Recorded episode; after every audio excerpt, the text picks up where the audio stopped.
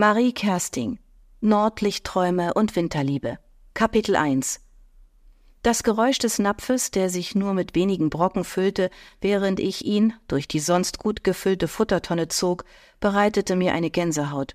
So ausgedünnt waren unsere Futterreserven noch nie gewesen.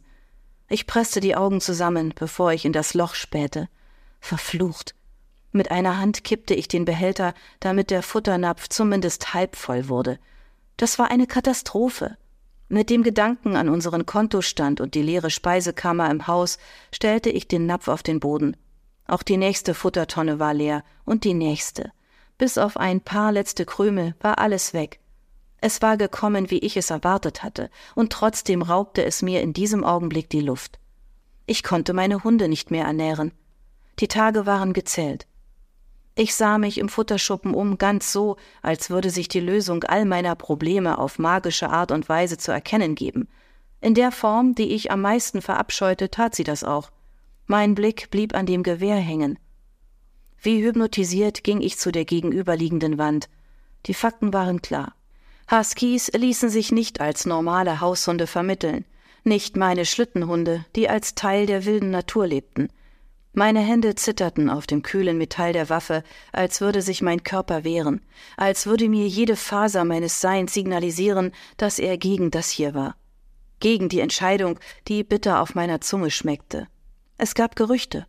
Ich hatte in der Vergangenheit gehört, dass Farmbesitzer bei Auflösungen von Husky-Farmen oder anderen massiven Problemen ihre Hunde erschossen hatten. Nein, nein, nein, das war vollkommen ausgeschlossen. Als hätte ich ein giftiges Tier berührt, zog ich meine Hände zurück und schüttelte den Kopf. Mein Herz pochte in meinem Körper, ich konnte meinen Puls in den Fingerspitzen fühlen. Mit den zwei letzten Näpfen, halb gefüllt mit Trockenfutter, trat ich aus dem Schuppen. Kälte schlug mir erbarmungslos entgegen. Ich zog die Nase hoch, denn nicht nur meine Augen waren feucht. Mir lief das Wasser nur so das Gesicht herunter und gefror bei den eisigen Temperaturen auf meiner Haut. Ich atmete ein und aus und beobachtete die kleine Wolke, die sich durch meinen Atem bildete. Inari lief im Zwinger hin und her, ihr schmaler Körper wirkte angespannt, ihre gelbbraunen Augen sahen zu mir. Ihr Blick fraß sich in mein Hirn, als würde sie mich fragen Taya, was hast du gerade, wenn auch nur für eine Millisekunde in Erwägung gezogen? Regungslos blieb ich stehen und sah die Hündin meiner Mutter an. Inari kam an den Zaun. Sie drückte sich gegen das Metall, so dass ihr dichtes Fell durch die Streben ragte. Mit ihrem unverwechselbaren Bellen brach sie ein Loch in meine Gedanken, die aus Selbstzweifeln und Zorn auf mich selbst bestanden. Ich ging zum Zaun, auf die Knie und streichelte ihr weiches Fell. Es tut mir leid, flüsterte ich, während ich ihr einen Brocken Trockenfutter zwischen die Lefzen schob. Wofür ich genau um Entschuldigung bat, wusste ich selbst nicht. Inari sah mich an. Sie verstand es. Diese Hündin war mir unheimlich, denn es kam mir vor, als hätte sie ein Stück der Seele meiner Mutter in sich aufgenommen. Es waren die Augen von Mama, die mir Zuspruch und Trost gaben. Zu ihren Lebzeiten war die Bindung der beiden so stark gewesen, dass sie niemals getrennt voneinander geschlafen hatten. Bis heute schlief Inari, wenn sich ihr die Gelegenheit bot, im Bett meiner Mutter. Sie waren ein Team gewesen, der Kloß in meinem Hals drohte, mir die Luft abzuschnüren. Die Verzweiflung war wie aufgewirbelter Schnee zwischen den Tannen. Sie nahm mir die Sicht und wuchs zu einem beklemmenden Gefühl heran. Mit den Gedanken noch bei meiner Mutter öffnete ich die Tür des Zwingers. Inari rief nach mir. Ihr Schwanz peitschte nach rechts und links, von ihr angestachelt meldeten sich auch die anderen Hunde, und ganz typisch für Huskies schaukelten sie sich gegenseitig hoch, so dass am Ende ein intensives Gejaule über die Farm schallte. Ich nahm die Hündin am Halsband und ging mit ihr ins Haus, denn den Lärm konnte ich in diesem Moment nicht ertragen. Die Hunde waren zu aufgeregt, voller Energie und hungrig, weil bald Fressenszeit war. Doch zuerst musste ich genug für sie alle zusammenkratzen. Der Geruch von Holz und Gewürzen schlug mir bereits im Flur entgegen. Inari lief direkt weiter in das Wohnzimmer, angelockt von der Wärme des Ofens, vor den sie sich immer so nahe legte, dass sie sich irgendwann noch die Nase verbrennen würde. Egal, wie oft ich ihr verbot, sich dort zu platzieren, denn ich wollte sie vor Schmerzen bewahren. Sie blieb stur. Wie meine Mutter machte ihre Leithündin, was sie wollte. Mein Herz hämmerte noch immer gegen meinen Brustkorb, als ich an das Gewehr dachte. Absoluter Tiefpunkt.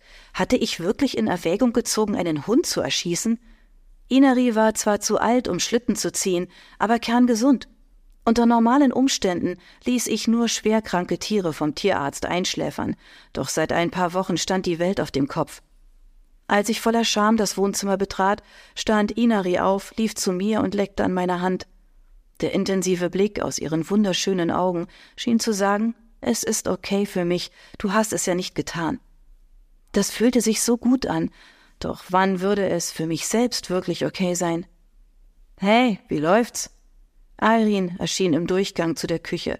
Sie hatte sich ein Geschirrtuch über die Schulter geworfen und lächelte mich an. Ich. Was sollte ich ihr sagen? Dass ich soeben mit der Waffe im Futterschuppen gekuschelt hatte? Du siehst nicht gut aus, Taya. Wie auch. Wie wäre es mit einem Mittagessen? Mein Nicken ließ sie sofort wieder in der Küche verschwinden. Essen war momentan zwar kein erfreuliches Thema in diesem Haus, aber ein notwendiges Übel, solange wir noch was zu essen hatten. Wo ist Lemmy? Ich folgte Irene, Inari dicht auf meinen Fersen. Als meine Freundin sah, dass die Hündin die Küche betreten wollte, fuchtelte sie abwehrend mit den Händen. Das kannst du knicken. Inari verließ mit eingezogener Rute und gesenktem Kopf den Raum. Irene war bereits wieder in ihrem Element. Sie wendete schwungvoll die Eier in der Pfanne. Wo sind die anderen Hunde? Das Haus war ungewöhnlich leer.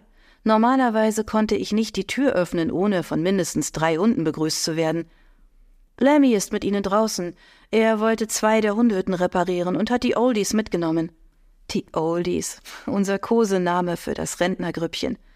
Hoffentlich macht er bald eine Pause, sagte Eileen über das Brutzeln der Pfanne hinweg.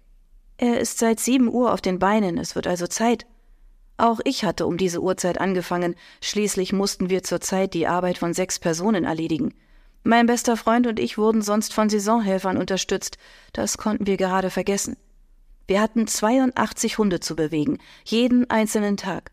Acht bis zehn Hunde pro Ausfahrt bedeuteten acht bis zehn Ausfahrten pro Tag. Zusätzlich mussten wir ab morgen die Streckenlänge wieder deutlich erhöhen, damit die Hunde leistungsfähig blieben. Huskies brauchten das, damit sie nicht psychisch labil wurden. Schlittenhunde waren Arbeitstiere, die nicht nur laufen wollten, sondern laufen mussten, andernfalls würden sie immens darunter leiden. Doch mit den täglichen Ausfahrten war unsere Arbeit nicht getan. Es standen noch Füttern, allgemeine Pflege, Instandhaltung der Farm und diverse Reparaturen auf unserem Zettel. Haben wir Post von. also wegen der Situation? Ich traute mich nicht, die Worte auszusprechen, die katastrophale Realität zu benennen. Zu groß war meine Angst vor der nächsten Hiobsbotschaft. Irene schüttelte nur den Kopf. Sie beförderte die Eier auf einen Teller und drückte ihn mir in die Hand. Wie sollte ich essen, wenn ich nicht wusste, wie lange ich meine Hunde noch ernähren konnte? Ich habe keinen Hunger. Irene verhinderte, dass ich den Teller auf den Küchentresen abstellte. Du musst essen, sonst sind die Tiere ganz verloren. Wenn du schlapp machst, war's das. Gib nicht auf, so hat dich deine Mutter nicht erzogen. Ich biss die Zähne aufeinander und schluckte. Sie hatte recht. Aufgeben war keine Option. Ich würde sicherlich nicht einfach so das Lebenswerk meiner Mutter gegen die Wand fahren. Na gut. Ich drückte Eirin kurz, gab ihr einen Kuss auf die Wange und ging mit meinem Teller und der Tube Soße, die sie mir noch unter den Arm schob, ins Wohnzimmer. Sofort scharwenzelte Inari um meine Beine und brachte mich fast zu Fall. Herrgott! Ich vertrieb die Hündin. Ihre Augen sagten mir, dass sie äußerst unzufrieden war. Dass ich aß, während sie leer ausging, war wohl eine Frechheit. Unter ihrem vorwurfsvollen Blick setzte ich mich an den Schreibtisch. Widerwillig begann ich, die Eier in mich hineinzuschaufeln und hoffte auf die dringend benötigte Kraft, um den Rest des Tages durchzustehen. Das Hundefutter zusammenzustellen stand ganz oben auf meiner Prioritätenliste. Nebenbei startete ich den Computer und stellte mich darauf ein, dass ich meine Mahlzeit schon vertilgt haben würde, bis ich die Verbindung ins Internet aufgebaut hatte. Als die grottenschlechte Leitung endlich ihren Job machte, meldete ich mich in unserem E-Mail-Programm an. Sieben neue Nachrichten. Alles Antworten auf meine Absagen, die ich unter Tränen in den letzten Tagen versendet hatte. Ich öffnete eine nach der anderen. Mit jedem Es tut mir leid und wir kommen bestimmt nächstes Jahr wurde mir übler. Eine einzige Mail war sogar richtig bösartig, und mir wurden üble Vorwürfe gemacht, dass ich den Winterurlaub einer ganzen Familie zerstört hatte. Ich legte die Stirn auf das kühle Holz des Schreibtischs und konzentrierte mich darauf zu atmen. Ein und aus. Nicht durchdrehen. Einfach atmen und gelassen bleiben. Taria? Ja. Ich hob meinen Kopf nicht, blieb so hängen und atmete. Hast du diese sonderbare Methode von deiner Therapeutin? Jetzt hob ich doch meinen Kopf und funkelte Lemmy böse an. Mir war klar, dass er sich nicht wirklich über meine Psychotherapie, die ich seit einem Jahr als Online-Behandlung erhielt, lustig machte, aber es nervte mich, dass er es immer wieder aufgriff. Ich wollte nicht darüber reden. Wow, du kannst ein richtiger Herpes sein, stöhnte ich. Er grinste, seine grünen Augen strahlten. Ich liebe es, wenn du mich beleidigst. Das ist so süß. Er kniff mir tatsächlich in die Nase. Schnell schlug ich seine Hand weg und richtete mich auf. Im Ernst, was treibst du da? Es stinkt nach dieser komischen Soße und dein Mund ist ganz verschmiert. Lemmy schüttelte den Kopf, hörte aber noch immer nicht auf zu grinsen. Ich strich mit Daumen und Zeigefinger über meine Mundpartie, doch Lemmy schüttelte weiterhin den Kopf. Stöhnend stand ich auf und ging an ihm vorbei Richtung Badezimmer. Im Spiegel sah ich, dass er recht hatte. Ich war vollkommen verschmiert. Doch was mir mehr Sorgen bereitete, waren die dunkelblauen Augenringe und die blasse Haut. Sie war immer sehr hell, doch normalerweise hatte ich rote Wangen und ein bisschen Farbe von der Wintersonne. Im Moment sah ich jedoch gespenstisch aus, ausgelaugt, beinahe krank. Geht es dir gut? Jetzt mal Klartext. Warum fragten mich das alle ständig?